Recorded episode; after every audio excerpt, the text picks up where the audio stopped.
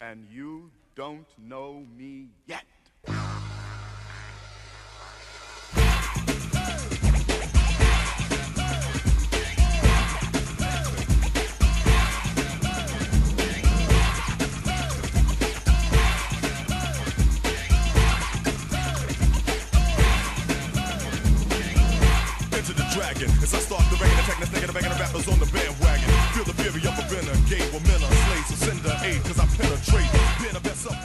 Another episode of Black Stage. Welcome back. And on the podcast today, we have living legend Khalil Kain. Uh, my friend Khalil is somebody who you've probably seen on one of your favorite movies or one of your favorite TV shows. Uh, dude is brilliant. I mean, I, I can't really say much more. Khalil is super incredible, and it was great to be able to catch up with him. He's been super busy directing, producing, writing. He's got so much going on in in the midst of a pandemic, he has been able to find a way to still be able to create art. Uh, of course, I had to talk to him about Juice. It's been 30 years since Juice debuted across movie screens uh, in America and around the world. And, you know, I think that it's incredible to be a part of so many amazing films and TV shows that people just literally know line by line. So this is a special episode. I think that you all are really going to enjoy it. And uh, this is the Black Stage. Okay, so on the podcast today, we have living legend Khalil Kain. How are you doing, Khalil? I'm good. I'm at the crib, man. Everything's good. You know, I always admire these folks. I was just telling them before we started this conversation, these folks who have this incredible lighting. I mean, you literally look like you're in person with me, and like my my camera's super foggy, and you're just got like this glow, this glow through your camera. So Pretty much. very much, very much so appreciate your time, brother. What, what's been going on during the pandemic? You've been making you've been making it work. Um, I've been staying in the crib, you know, in the lab, cooking it up. I've been doing a ton of writing, um, staying in touch with my loved ones, uh, staying healthy, keeping an eye on my mom. You know, I don't know. It's been it's been a hectic time, but you know, between my kids and my family and everybody staying healthy, it's been a good time. You know, even business wise, it's it's been good. A lot of lot of stuff in the works. You got a lot of stuff in the works, and I, and I'm looking forward to talking to you about it because you dropped a little little gem on me today, and I was like, wait, I didn't know anything about this, so we're gonna we're gonna talk about it. But um, you know, the the part that I, I really want to kind of like start with you on is, you know, Black Stage is about the journey. Uh, we talk about the journey. We talk about like, you know, oh yes, the journey, Khalil, the journey, yes, because you have an amazing journey. And and before we even get into some of your, your your iconic projects, I really want to talk to you about Khalil Kain, who grew up in New York City. You know, Khalil, who, Khalil, who grew up in New York. You know, you don't. I feel like I mean, I've watched a lot of your interviews, man, and in preparation for this conversation, I, have been, you know, definitely re-upping on all the the Khalil interviews, and I want to talk to you about Khalil New York because you are the son uh, of some icons, um, and and definitely someone who is deeply rooted in your community, but also you just love Black people. Like you radiate the love the, the love of black people and telling black stories and honoring black people so like you know i, I really want to kind of start with like you know who was khalil growing up in new york who was that kid and and how did he kind of like navigate I was I grew up in the East Village, man, down on the Lower East Side. I had a legit fro, bro. My fro was real. Like, like I had like a silvers afro. And if you saw me when I was like 12, 13, I was zipping around on a skateboard in my overalls with my big fro, like back in the wind, you know, on Second Avenue, coming down in the East Village. Like it was a different time, man. Like you, you were outside. Mom's was like, go outside and play. I had my little crew. Um, it was it was lovely back then. I think back to the 70s and as a as a kid in the East Village in the 70s, like I was very optimistic about the future of of American society. Like the world I was seeing was super cool, man. A bunch of artists, well-read people. Everybody was peaceful and loving, high. Like they were they were having a good time, man. And it was diverse. You know, a lot of different cultures. On my block alone, it was black, Puerto Rican, white, Ukrainian, Italian. Like one of my best friends, Bobby Walsh, his mom was Italian, his dad was Irish. My boy Billy Molina up the block, he was Puerto Rican. My man Kanji was Ghanaian, lived right next door to me. You know, I'm black and Chinese. Like it was, I don't know. Like I didn't, I wasn't raised that way, and I didn't see any kind of hate regard. I would hear about it, but not really live it. That sort of racial, angry, ugly, hateful vibe that that we're living in right now. Mm-hmm. You know, um, so it's it, I, and it was something that I thought about. Like, wow, you know, the future's the future's gonna be dope. You know, like we're gonna get better from here, Mm-hmm. and not so much. Not so much. What was it about growing up in New York City in the 70s and, and 80s that that you cherish, I guess, even even now? You talk about the diversity, but was there was there a sense of like pride in the community that you just kind of like carry with you to this day? The '80s were lit, bro. Like, yo, we did whatever we wanted to do. Mm-hmm. You're hitting me up right now. There wasn't. There were no tracking devices. Mm-hmm.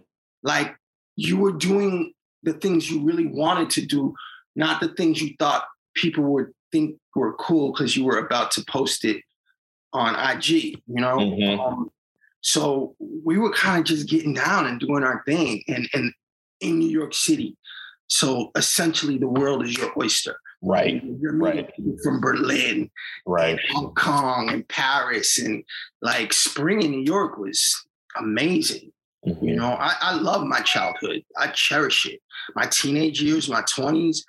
Um, I mean, right now, we look back on the 90s and everybody's like, ooh, because it was just so fly, Mhm. you know. You Um, grew up. You grew. I mean, New York's the birthplace for hip hop, right? Like it's the it's the it's it's a it's a it's a. I, people call it the melting pot. I say it's a salad, um, where everyone keeps and holds their identity. Um, but like you know, it's all mixed in together. But you know, definitely when you think about the '80s, the birth of hip hop and just that culture that was just permeating everywhere, and I can really kind of probably see you being a, a major part of that, and like really kind of there like was a specific energy. You're Mhm, talking about a specific energy.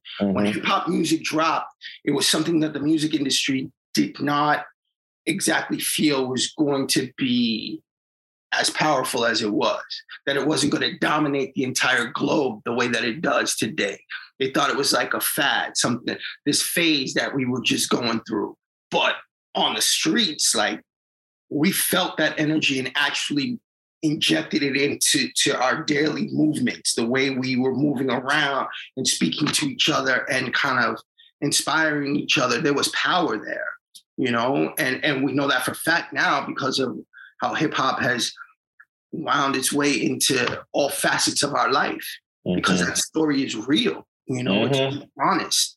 Um, I don't know, man. I think after the, the civil rights movement in the 60s and that being sort of stomped out, the 80s became much more individual. The energy was there, but there's a fear factor when you know that that you tell the truth, you can die. You know, Yeah. they're gonna Yeah. come get you. So we Yeah. were moving, you know, inside. I mean, because like when you think about the '80s, thing, yeah. When you think about the 80s, I mean, obviously the culture, but like at the same time, you had the war on drugs, you had, you know, you know, the Bronx are burning. Like there were so many things that were happening during that time. Um, Reagan, Reaganomics, like all, all of that stuff. But then at the same time, you find beauty in all of that and you find joy and you find moments and you find culture and there's charisma and excitement. I think the people that you knew, you really knew. So the people you were rocking with, the people that you saw on a daily basis, the people that you went out with, that was really your people. Mhm. Like now, we don't really interact as much that way. We don't have to trust each other that way because we have so much information, so to speak. But I don't think that's as reliable as as we're told it is. Mm, I still, you know, I still got people from back then. You know, I've been, I've, I've lost a couple, you know, in the last year or two, but like, you know, I do have friends that I, I've had for 30 years. You know, mhm, it's a mhm. different vibe. It's a different vibe. It's interesting when you we you know we talk about like this pre-social media era um, uh, of like just meet, meeting people authentically and just really actually knowing. You know the the idea that like you can really just get to know someone without having to look them up right? You you you look up you look up people you look at people who are famous. You look up look up people who like you know are of influence. But like just regular everyday people it's just like yo i met somebody on the street they super cool rather than like let me see if i can find their facebook or let me see if i can find their instagram and what they're about and who they are and like how do they shape the world or impact the world? You know it's it's interesting eh, to kind of like you know reflect on that and shift that that that idea I mean, 30, 30 years in the industry, I can only, I mean, the only reason I've been able to sustain a, a career for 30 years is because of Black people. Black people have held me down. They've supported me. They've kept me. They've kept me here, regardless of of what what Hollywood says. You know, black folks are like, nah, that's my man. He mm-hmm. that's hot.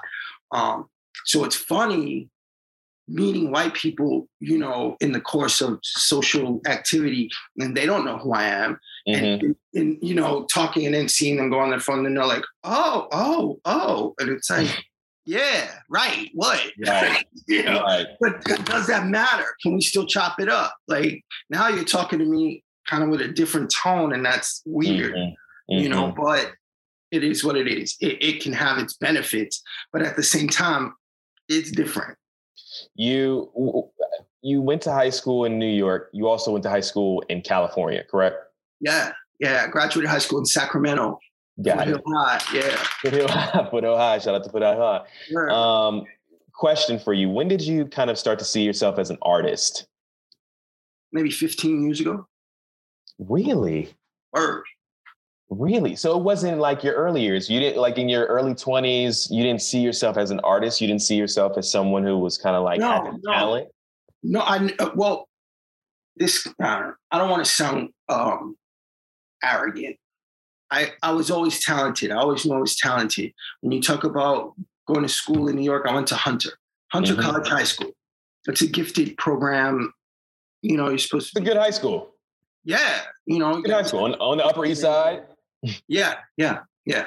Park Avenue, 90, 93rd, 92nd. So I was intellectually gifted. I always had a certain amount of popularity at any school I went to.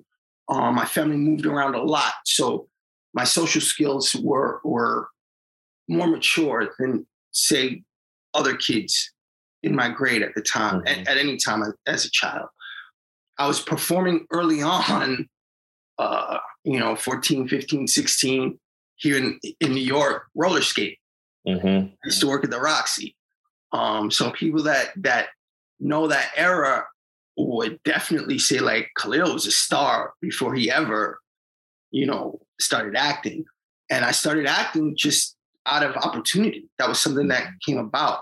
I've never chased any kind of attention. Mm-hmm. I mean, we did an interview five years ago. We talked. We you know, I, am who I am. I'm not. Mm-hmm. I'm not mm-hmm. putting on any airs, and Mm-mm. this who I am. It is who you are. Like, oh, I'm going to be famous. I'm going to be a big star. I'm going to be. That's never been a space that I was comfortable in. Mm-hmm. I really kind of put one foot in front of the other and address what's in front of me. So all of these opportunities that I've had and that have come to me have been very organic. And the things I feel comfortable, I do. The things I don't feel comfortable doing, I say no right. respectfully. Mm-hmm. Um, so no, as an artist, that's something that I think is a descriptor that that gets thrown around a little too loosely. Mm-hmm. Um, mm-hmm. I, I, had to I had to start creating on my own, really, to mm-hmm. kind of actually have the comfort level to say that about myself. Yeah. Um, wow. You know, I mean, as an actor, you're doing other people's work. Yeah. You know, so I could never be overly impressed with that. That's somebody yeah. else's words. That's yeah. somebody else's vision as a director. That's some, you know. But then I started writing. Um, you get to a place as an actor where producers, directors trust you. So when you come in, you can make suggestions mm-hmm. uh, with the text, with the blocking, mm-hmm. you know, mm-hmm. whatever you're doing. Um, so then that started to change yeah. You know, my perception of what I was doing. I was having more input in my performance, you know, even doing more theater. Mm-hmm. allowed me to kind of really feel more comfortable with that word artist. Really? Um, work, yeah, working with people like Phylicia Rashad and Yeah. Claudier and Gregory Hines and you know, bro, I, I did I did this film um with Sidney Poitier. He produced it, him and his daughter, uh Leon Ichaso directed it. We shot in Toronto. And my first day on set, I, I get brought to my trailer and they say, you know, when you get comfortable, that trailer right there, that's Sidney Poitier's trailer. He wants to just go stop by. Um, they had hired a kid for my role in Toronto. The director I had just worked with, they weren't happy. Mhm. So he brought me in. Sidney Poitier didn't know who I was. So Leon showed him the film that we did together. He said, This is Khalil. Watch the film, cool, hire him. So it was uh, Zooman. We did Zooman for Showtime. Mhm. So I put my stuff down. I go knock on door, go in, and Sidney Poitier told me, uh, you know, I watched Zooman Mm. one nights ago. It was a really wonderful work. You know, very nice actor, Khalil. Really excited to have you here. And and I really didn't have much to say. I don't even remember what I said because Mm. all I heard was that Sidney Poitier was like, "Yo, I like your work." I was done. You can talk to me for like two weeks, bro. I was like, "It's over." But you have to, but but Khalil, you have to recognize that, like, you know, you're saying like, you know, I started identifying as an artist, you know, 15 years ago, but maybe others were seeing you as an artist before you even saw yourself. Because if you're telling me that Sidney Poitier, the iconic actor, you know what I mean, the definition of all things is like, yo, I've seen your work. Right. There's a mastery with that. There's a texture with that that he was recognizing to be like, yeah, come on, come on over here. Come on over here. You know what I mean? It's also the way I was raised, man. You know, let Mhm. other let other people do that for you. You know, um, definitely let them do it before you do it. Mm-hmm. I mean, I'm sure we're gonna continue to know each other, and and you know, five years from now, it's gonna be the same thing. You know, you're not gonna hear it from me. You know, Mhm. um, I will reluctantly brag on myself, and and only if it's warranted. Mm-hmm. I, I feel like my best work is ahead of me, and. I'm not overly impressed with anything that I've done up until this point. I shit you not, not playing. Yo, okay, you need to stop now. Come on, man. Come on, Khalil. Come on. I'm not. I, I, yo, I'm serious. Okay, so so let's take let's take a step back because you met you worked with Sidney Poitier in 1998. That's correct, right?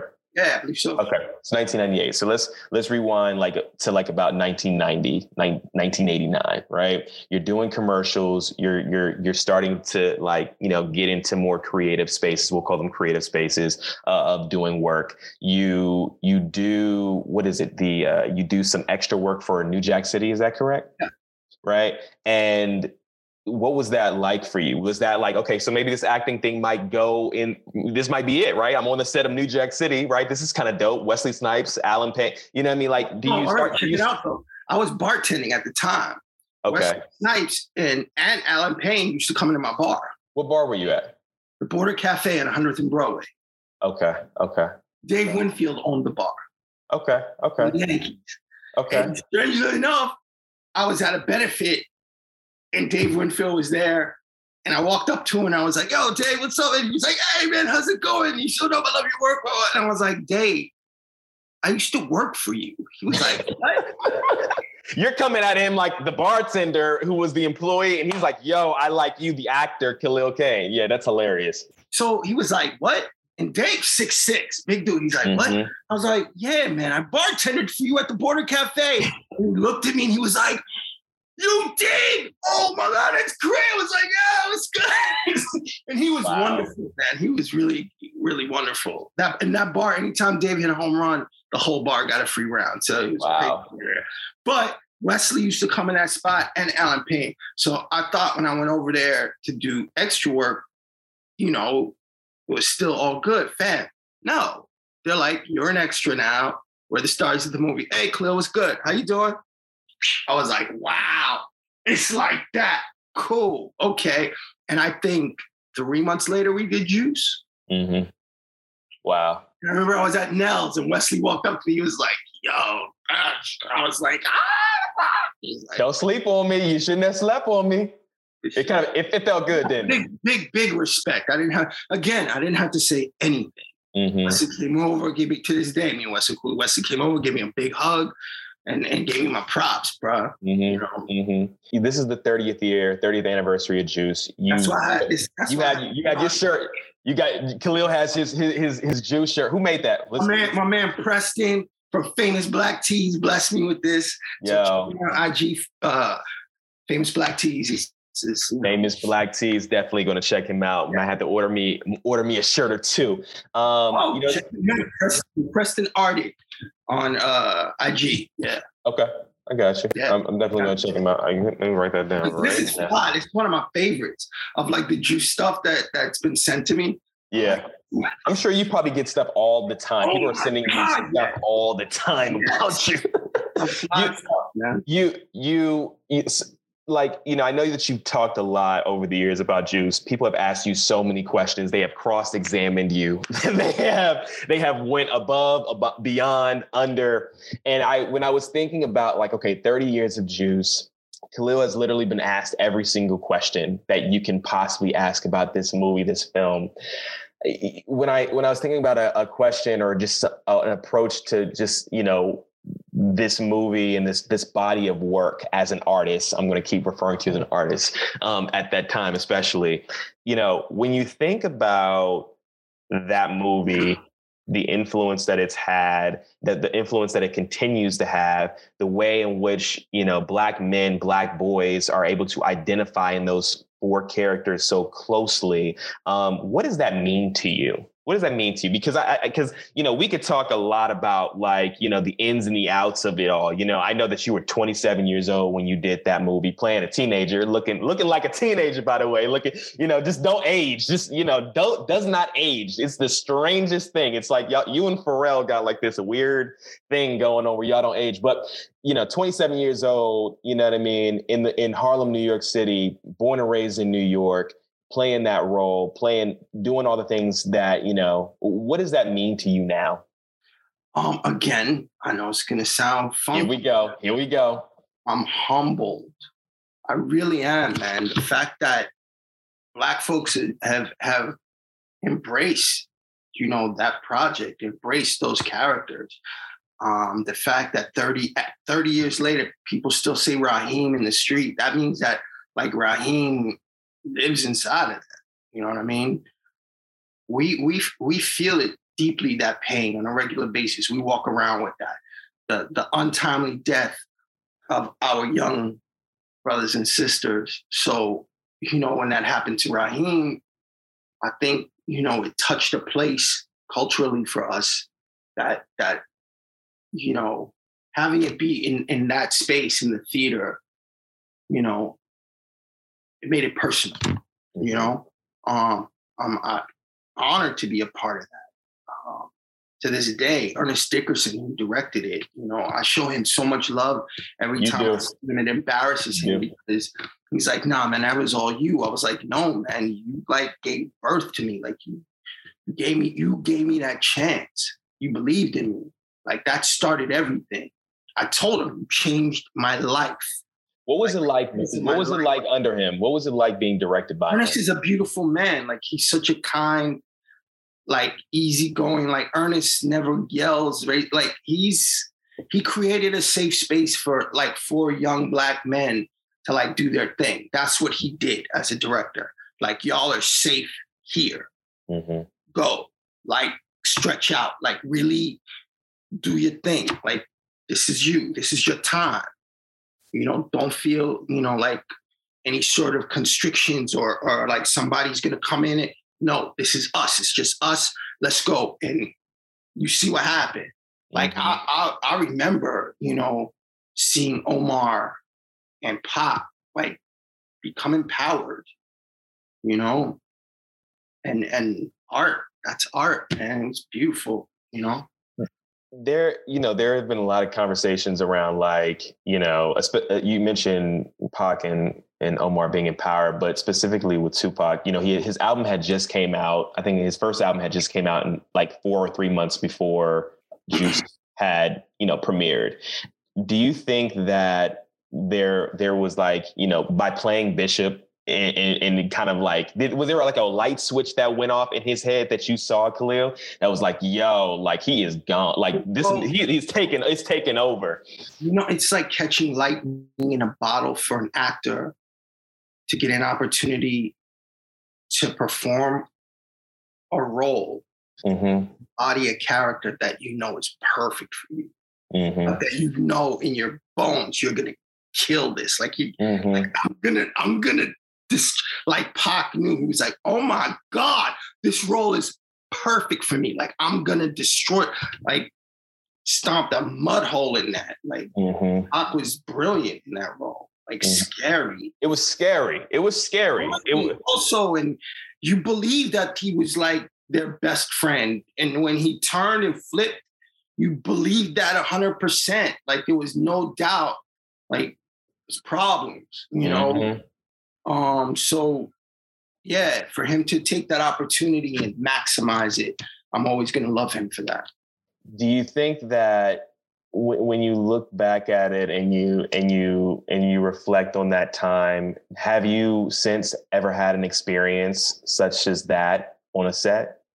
Do you or do you think that there was something there was like something magical or spiritual that was kind of happening during that time because like it reflects on the screen and it kind of like connects to people's souls, man. That's my that was my first joint. So mm-hmm. like, you know, I lost my virginity on the set um, it's always gonna be special. It's always gonna be, you know, the one. But I've been fortunate. Um, I've had I've had some really wonderful experiences as an actor. Mm-hmm. Um, like working on girlfriends. Mm-hmm. Ross, Golden mm-hmm. Brooks, Marie Jones, Persia White, Mara Brock Akil. That was a beautiful place to go to work. Like, mm-hmm. think about it. Mm-hmm. I would mm-hmm. show up on set and be like, hey, what's up? Morning. Damn. Morning. Morning. Good morning, future icons. Good morning. beautiful. Great writing. Fun space.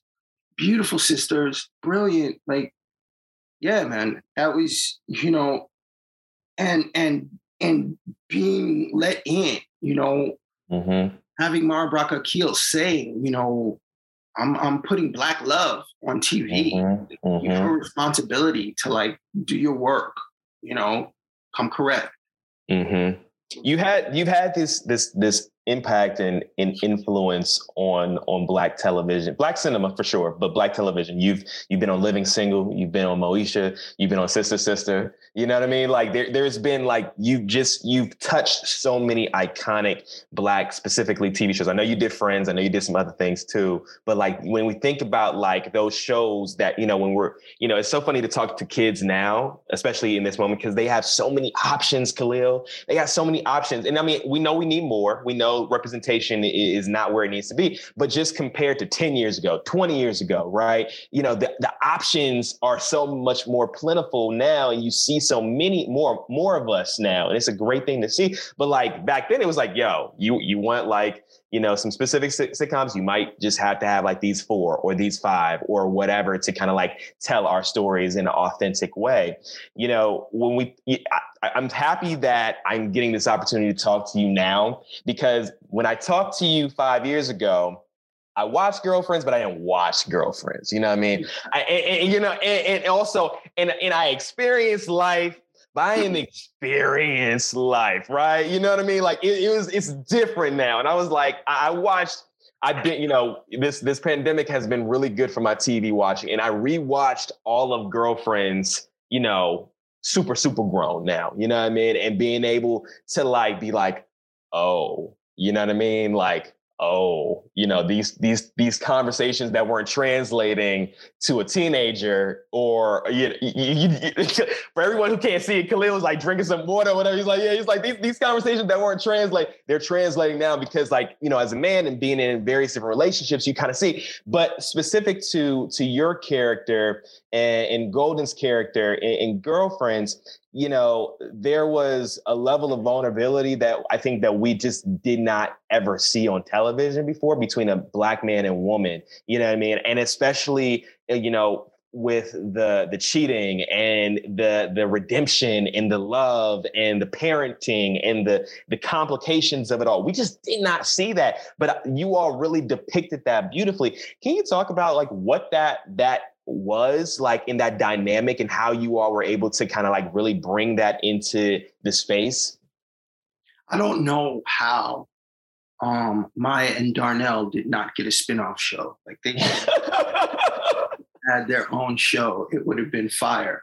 Um, Golden Brooks is a beast. She's a hell of an actor.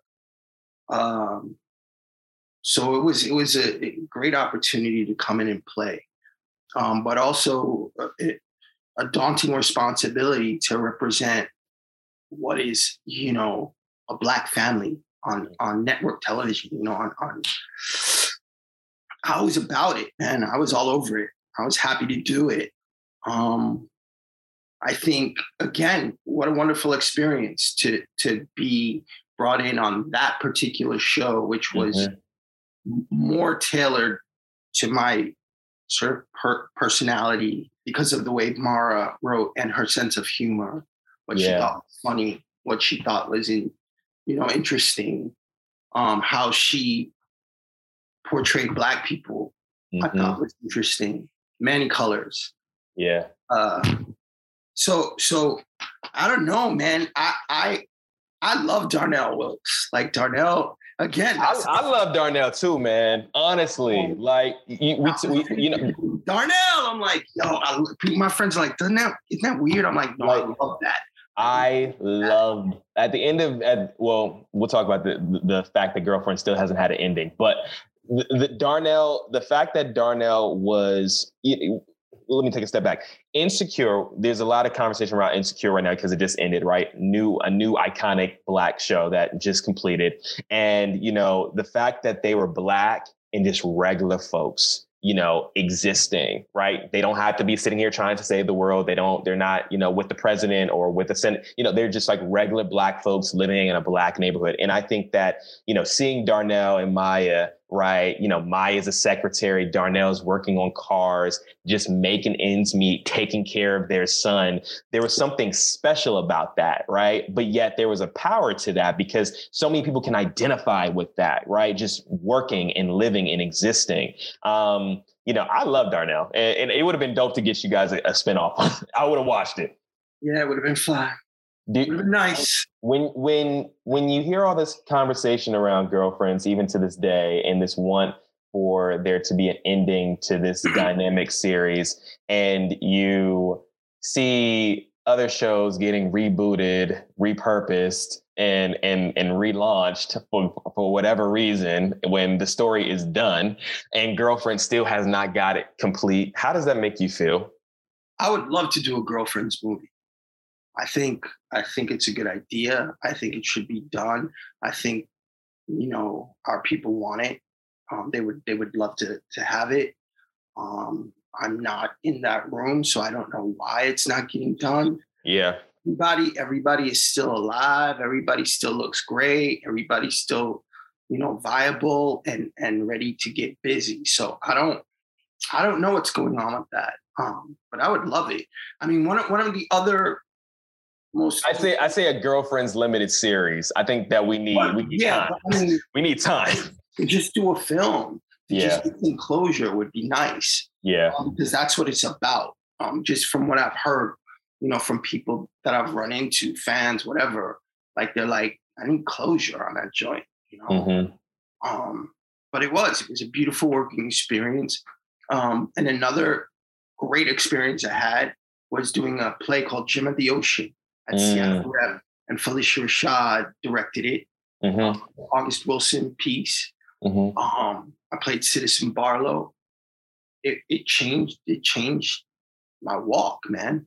And I got that role because Debbie Allen was directing Girlfriends. Really? sister couldn't find her Citizen Barlow, and Debbie Allen was like, "What about Khalil?" And what year was this, Khalil? Ah, I don't know. Damn. Were you doing Girlfriends at the time still? Yeah. Okay. This is like early 2000s. Yeah. Yeah. My sense of, I don't really mess with time. My sense of time is skewed. But I wish we would understand how important these bonds are. Yeah. Like that when I leave, you're going to go and speak about me, and I'm going to go and speak about you out into the world. So if we keep those bonds strong and correct, like everybody moves forward in a positive rhythm. You know what I mean? Like everybody is getting love. Everybody is moving forward stronger, not weaker, not Mhm. more, not not more scarred. Like when I found out that Debbie spoke up for me like that, you know, you gotta love it. You gotta Mhm. be grateful. You know, you gotta Mm-hmm. be humble because it was. It was. It was. I went to school, Phylicia Rashad, like it was an education. Mhm. An August Wilson intensive. It was Mhm. Wonderful for me Mhm. um, as a person, as an actor, as a black man. Like it was necessary, and I got that opportunity because these two iconic black women decided, why not? You know, bless. it. What is Phylicia Rashad like? You talked. You said that she's like a you know a lesson. You said what? She's bad, Phylicia. She, I wish every every young lady I know could have the opportunity to just spend, you know, 24 hours with her. really? Yeah. What do you think they'll learn? They, they'll learn some posture.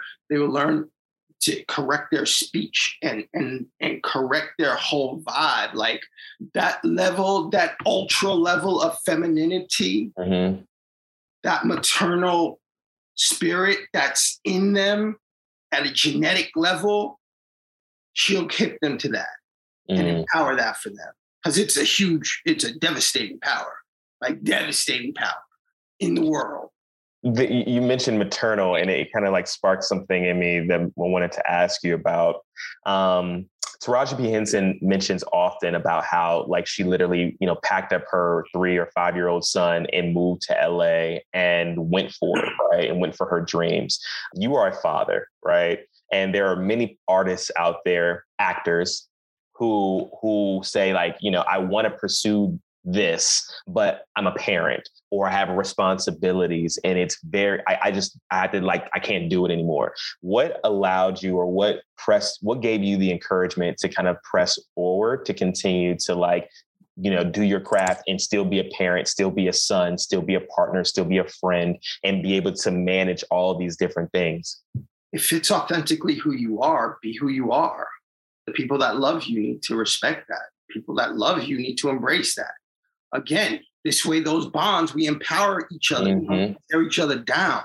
Like, respect who I am, you know? Mhm. But you got to know who you are before that can happen. So that's, Yeah. kind of, you know, part of the deal.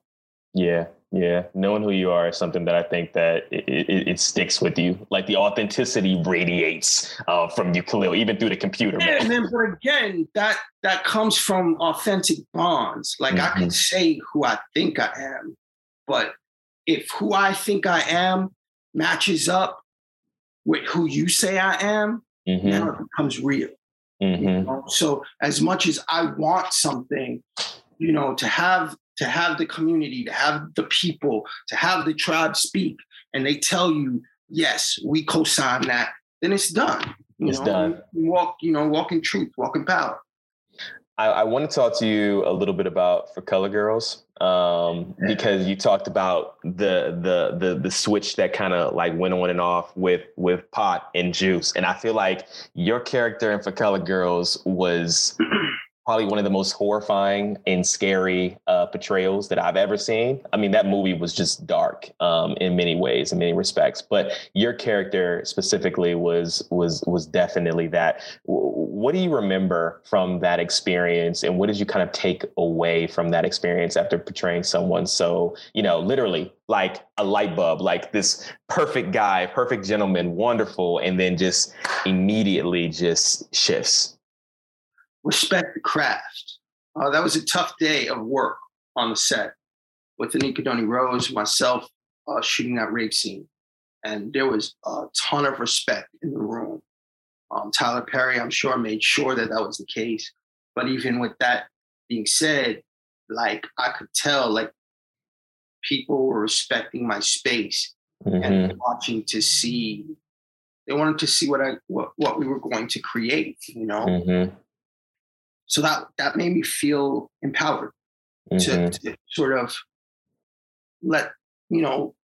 It's hard, man. Uh, The fact is, it's hard for Black people to feel empowered in America.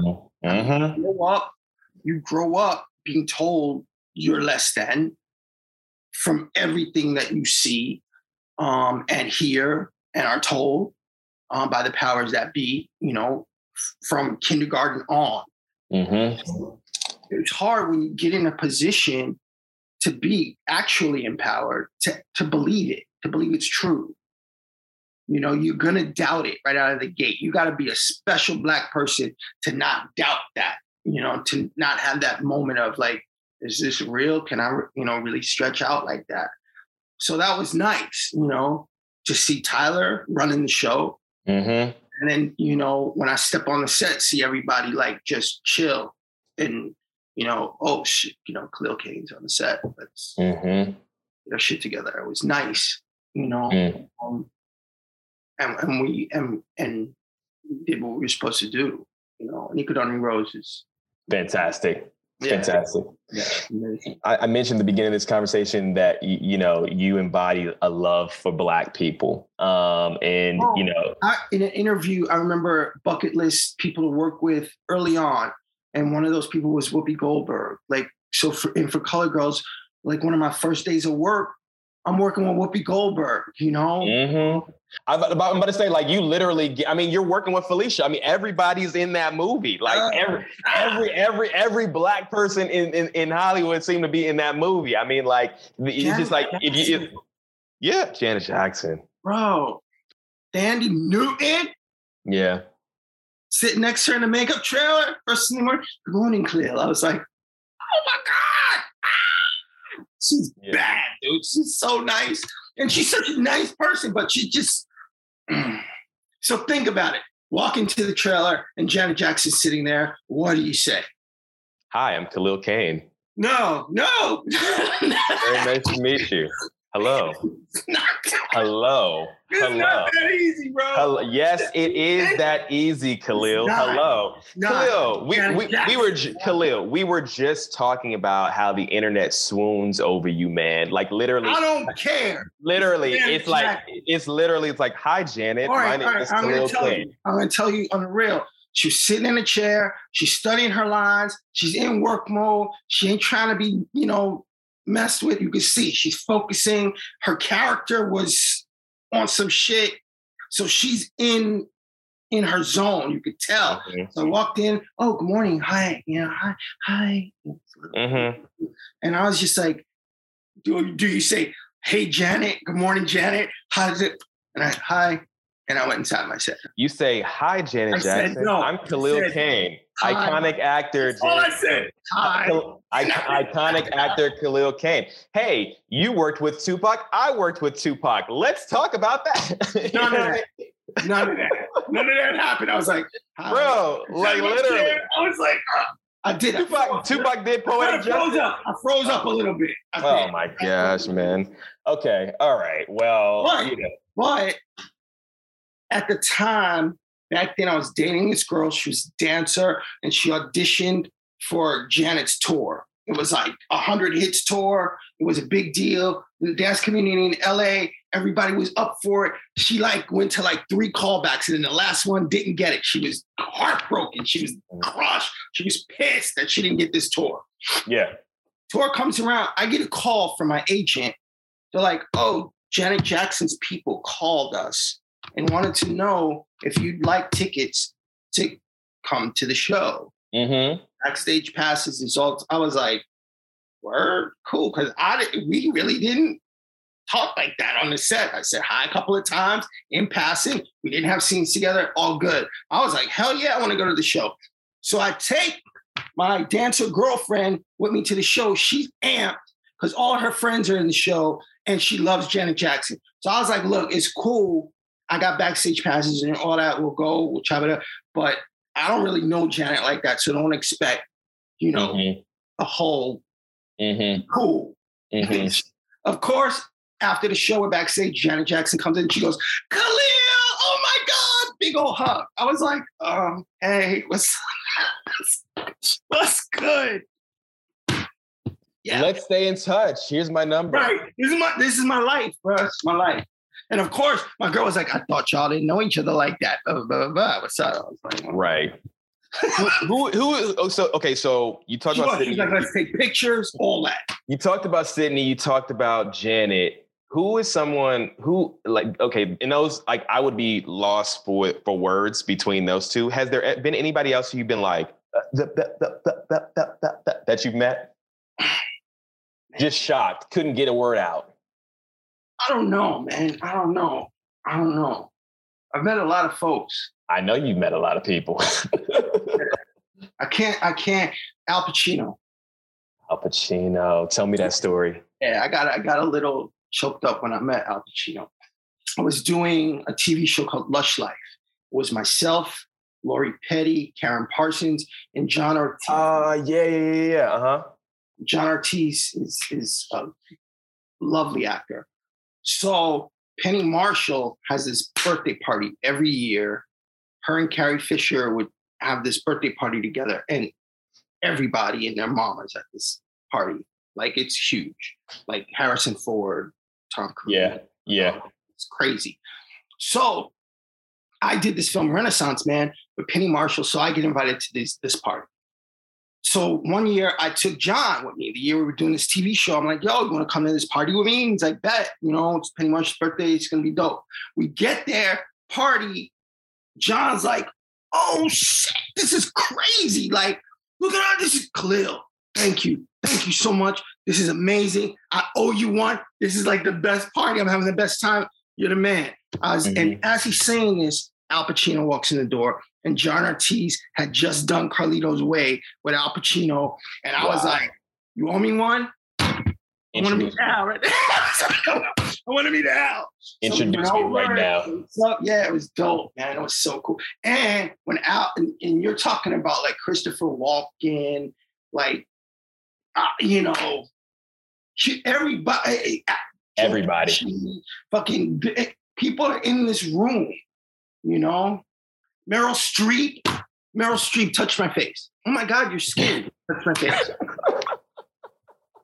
Crazy. But who do you use?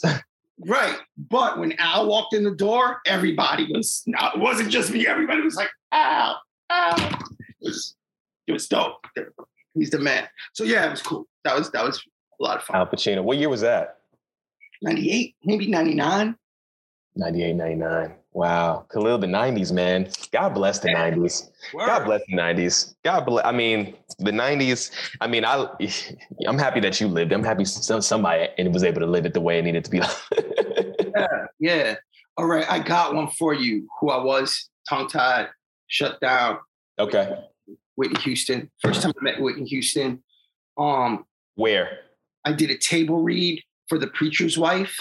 Really? Yeah. So who were you going to play? I was just in because uh, Penny Marshall directed that, so she just right. had some roles, different roles. You know? Okay. But yeah, everybody's there, whatever. And I was with um, one of the producers of the movie who also produced Renaissance Man. This woman, Sarah okay. We're talking, and across the room, Whitney Houston walks in and waves at me. People, everybody's coming over, and she looks at me and sees me, and goes, huh. and I was like, hey. And Sarah was like, I didn't know you, you know Whitney. I was like, I don't. She goes, Well, she knows you. You better go over there and say hi. I was like, All right. Went over.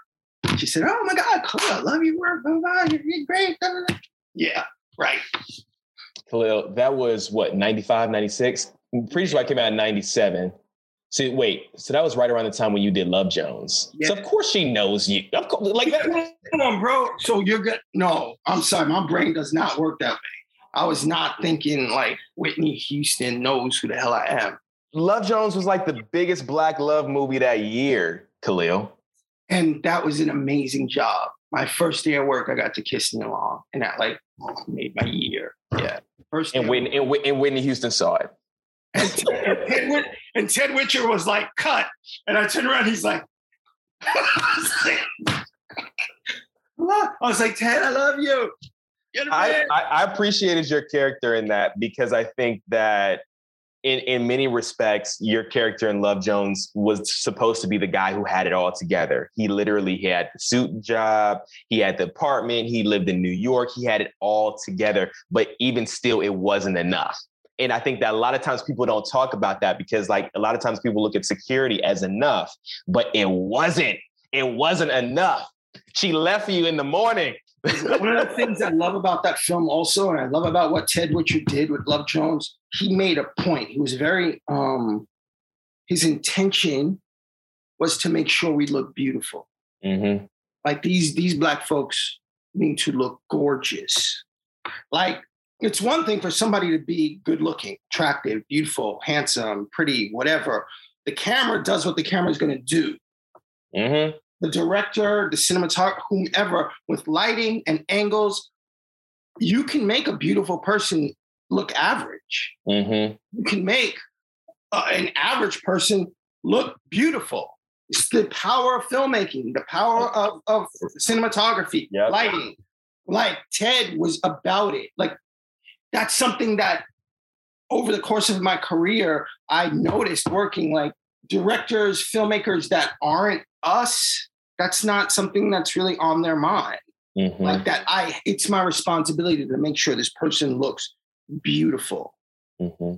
when I come across those filmmakers, when I come across those artists, this guy Leon Ichaso, I remember uh, Cuban director, older guy that I work with, Zooman. Mhm, mhm. Same party that film. Um, I remember after a shot one time, he told me I owed him money because you look so beautiful in this shot. I, you know, because the sunlight was coming down. He, I remember him yelling, "We gotta get this! We gotta get this!" Because the sun, just where it was, was he knew this was golden. This was it. Um, and we cut. Oh, he goes, "You owe me money. You owe me money." you know, and and in fact, when I saw the shot, I was like, "Wow, that looks amazing." And, Mm. and Love Jones, when I come to her apartment and she opens the door and I'm standing there like, I'm like, "Thank you, Ted Witcher. Thank you." You know, it just looks. Nia, come on, Nia Long, Larenz Tate. They look stunning, like Mhm. beautiful black people. And, and back then, you know, no, not every. I mean, people talk about it now, but like back then, you know, people weren't talking about how to light black people, how to get the skin the way it needs to be. You know, you know, like they weren't having those conversations again. And like I look at some of like the really, really older TV shows. Like if you look at like um Julia with Diahann Carroll, right? And I'm like, yo, they could have did so much more. Like Diahann Carroll is stunning. She's beautiful, even with what they gave her, which wasn't a lot but they gave her enough. But like, it's just like, yo, what would have happened if you would have just like lit black people the way that they needed to be lit, you know? And, and it's so exciting to kind of see it now. Like, I think Ava DuVernay does it incredible. Like, when you look at Queen Sugar, I mean, like, the skin looks almost like butter. like, it looks like butter. But like, to take Love Jones and to take, you know, it's like, wow, like, this is not only like, uh, is the, is the story beautiful, but also the imagery, the aesthetic, you know, the placement. It's Yes. all perfect. Even even in despair and sadness, when y'all weren't working, when it wasn't working out, I was like, "But this is a really beautiful argument that there, and it looks great. Like, you know, no, I, I hear you on that. Do you? Do is there is there a film that you know that you say, man, I wish I would have, I wish I would have did, I wish I would have did that, or I wish I would have like, you know, um, been a part of that. Is there anything that you know in the last twenty years that you can like kind of like? well, speak well, there's there's there's three films that okay. didn't get that I was close to getting, and I feel like if I would have gotten those films, things may have turned a little, would have been a little more lit. Like Romeo and Juliet, Leonardo DiCaprio. Uh, that Mercutio role, I was down to the wire on that. I was surprised I didn't get it. Um, and and and what they did in the film was like polar opposite to what I presented in my Mhm. audition. Mhm. So, so you know, he just liked what liked that idea. Um, paid in full. Paid in full. Yeah, Which role? Which character? Cam'ron's role. Wow. Okay. Yeah, I was, I was told, you know, that I was the director's first choice on that. Okay. And ended up going to Cam'ron, but Dame Dash is the executive producer. Mhm. Cam'ron had an album coming out. That was his dude. That was the way he went with that. But like I was, I was cooking on all cylinders on that on that joint. Mhm. That was Mhm. it would have been. I think it would have been a different film. You know, um, For sure. with, with me playing that Alpo role. Uh, a little different, yeah. Mm-hmm. Mm-hmm. And remember the Titans, Wow, man. R- which role? the lead, the black. Denzel? Yeah, no, not Denzel, the football player. Oh, okay, okay, okay. Yeah, yeah. Wow, okay, okay. I was like, wait. not, not uh, nah, What's his damn. name? What's the name? He was in Paid in Full too. Yeah. Yeah, yeah, yeah, yeah. That's my dude too. I can't believe I'm playing. Hold on, let me look Wood it up. Harris's brother is Hold on, I don't know, man. Come on, give me a second. Hold on. wow. My my mind is. This is the great thing about the internet, man. Hold on. Yeah, uh, Julius, Julius Campbell. The, the the character is Julius Campbell and it's Wood Harris. Yeah, yeah, yeah, yeah. Harris. Yeah, yeah, yeah. You're right. You had you had it. You had it. It was Wood Harris. You said it. I thought I, thought, I got the brothers mixed up. Yeah. Okay. Right. Yeah, yeah. You got it. Good job. So I literally booked that role. They called my agent, it's yours. Now all that has to happen is Jerry Bruckheimer has to sign off on the tape. But congratulations, Khalil. They sent the tape over to, to Jerry Bruckheimer and he said no. Wow. Yup. Does this does it still bother you to this day, or you've kind of let it go? It's salty as a motherfucker, bro. All- Really? All Really? ones. Yeah. Which one the most? I don't know, man. I don't know. Th- Very different, very different films, though. Very like ex- there is not a there's not a connection that I I can mean, even. my feeling is I should have done all three. you Mhm. know. And what was the film with with uh, Jada Pinkett and Allen Payne and Bokeem Woodbine? Jason Lyric. Jason's lyric. How how do I not play Allen Payne's brother? You went out for that role too? Word. Wow. Wow. I was like, are they serious? After the third callback, I was like, what? And then I saw they hired Bokeem. I was like, word. Okay. If that's so said- that that like you like thinking about how all of those movies would have been so different with you. I'm uh, but specifically. how- How are me and Allen Payne not playing brothers? I mean, yeah. Stop it. I mean, I mean, y'all got the light skin thing on lock, bro. you guys got the light skin. Y'all, y- y'all were y'all were definitely uh, before Drake was even even a thing. Like y'all were definitely doing it for the light skin guys, man. I didn't understand it. It it seemed just arbitrary. So I was just like, whatever. I'm not even going to think about it. You know. You, you mentioned uh, before we even started this conversation that you you truly believe your best work is ahead of you. Um, Yeah. You know what what are you really looking forward to in the future, man? Like, what is some of the things and what are some of the type of projects that you that you're looking forward to? Obviously, well, not obviously, but I watched Bronx SIU, and I and I really appreciated your role in that. I thought that that was like I don't know. I, there's something about you being in New York, man. I just like you in New York. If you could just do every movie in New York, like I think we'll be good. Like it'll be squared away. I mean, LA is cool, like We're whatever. working on, But we're like- working on a deal right now to shoot uh, a film in Ghana. So we'll see if that works out. Um, Ghana. I love my time in Africa.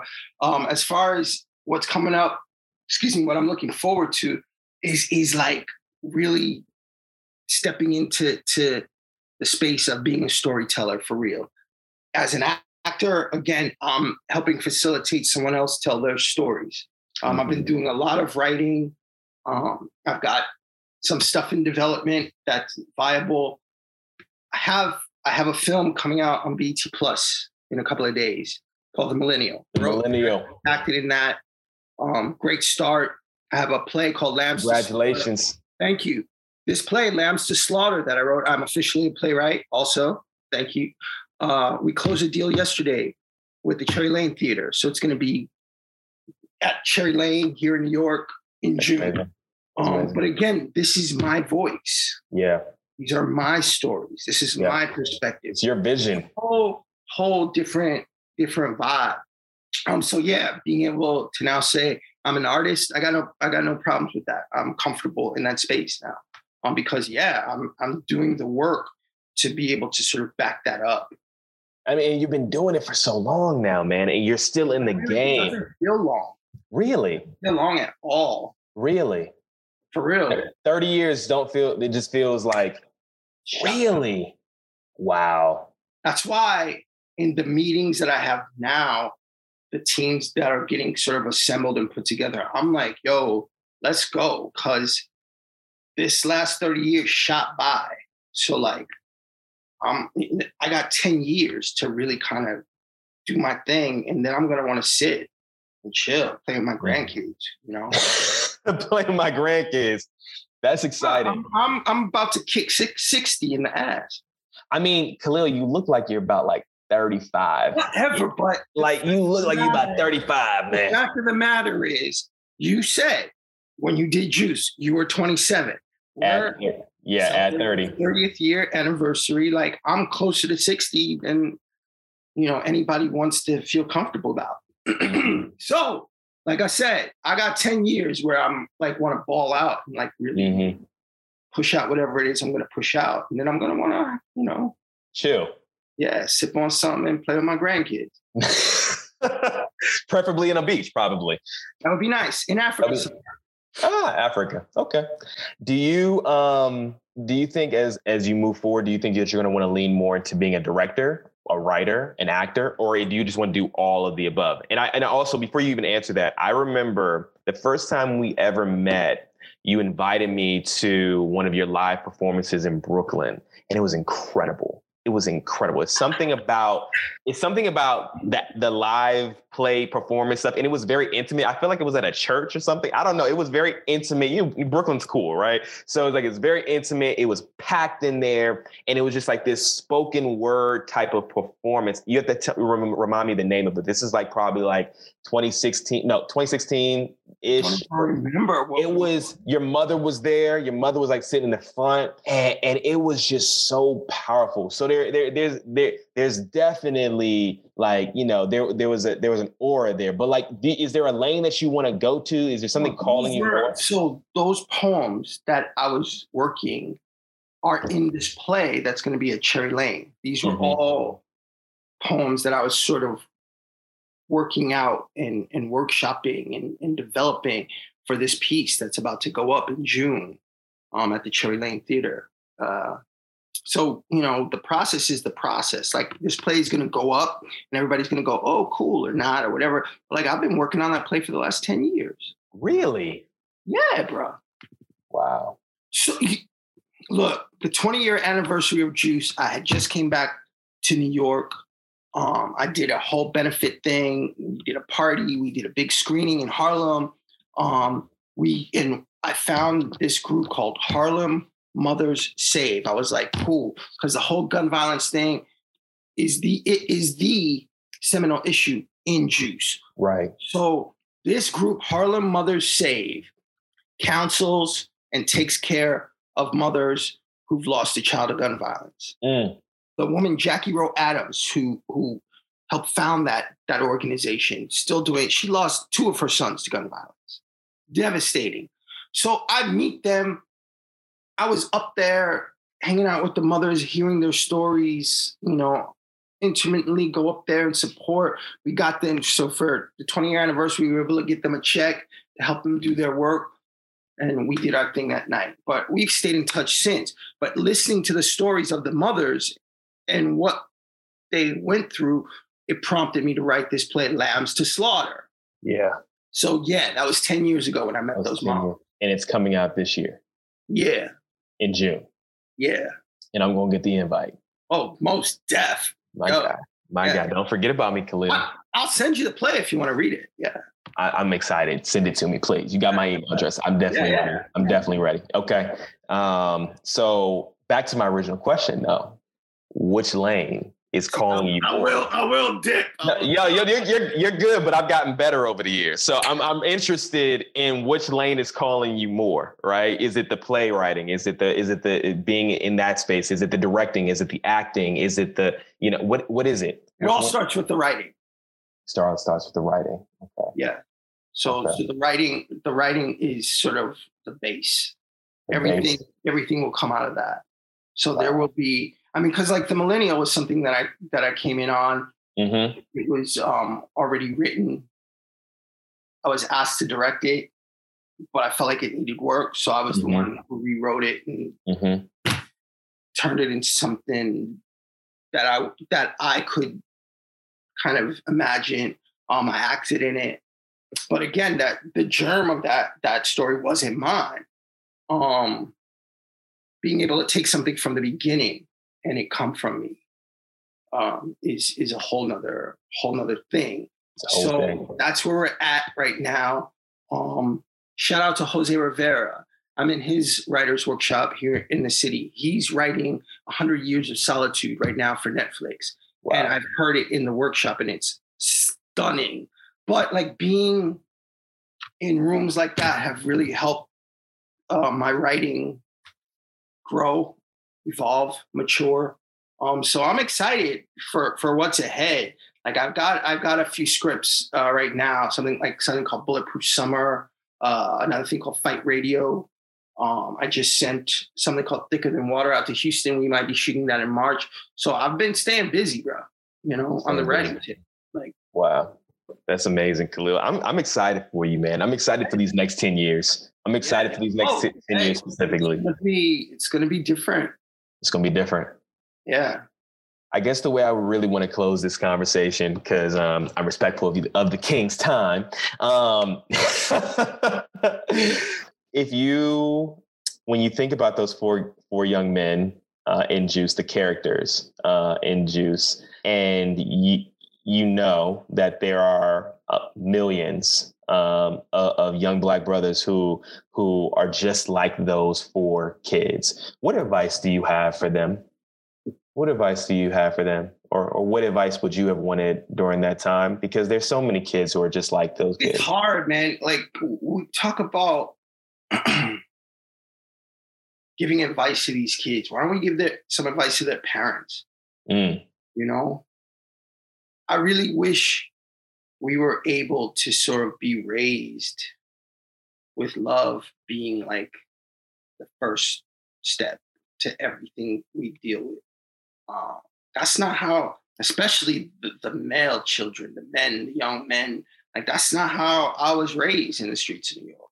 Like it was dog eat dog. Like you better be able to handle your business, or you're gonna get chewed up. Like you're gonna you're dead. Like you're gonna lose your life. You're gonna be you know, you're not going to go anywhere unless you're able to handle your business, you know. And that wasn't about love. That's based in fear. And mm-hmm. like if everybody's operating from that place, it's a different world. Like it's a different street. It's a different outlook completely. And that's not where we're at right now.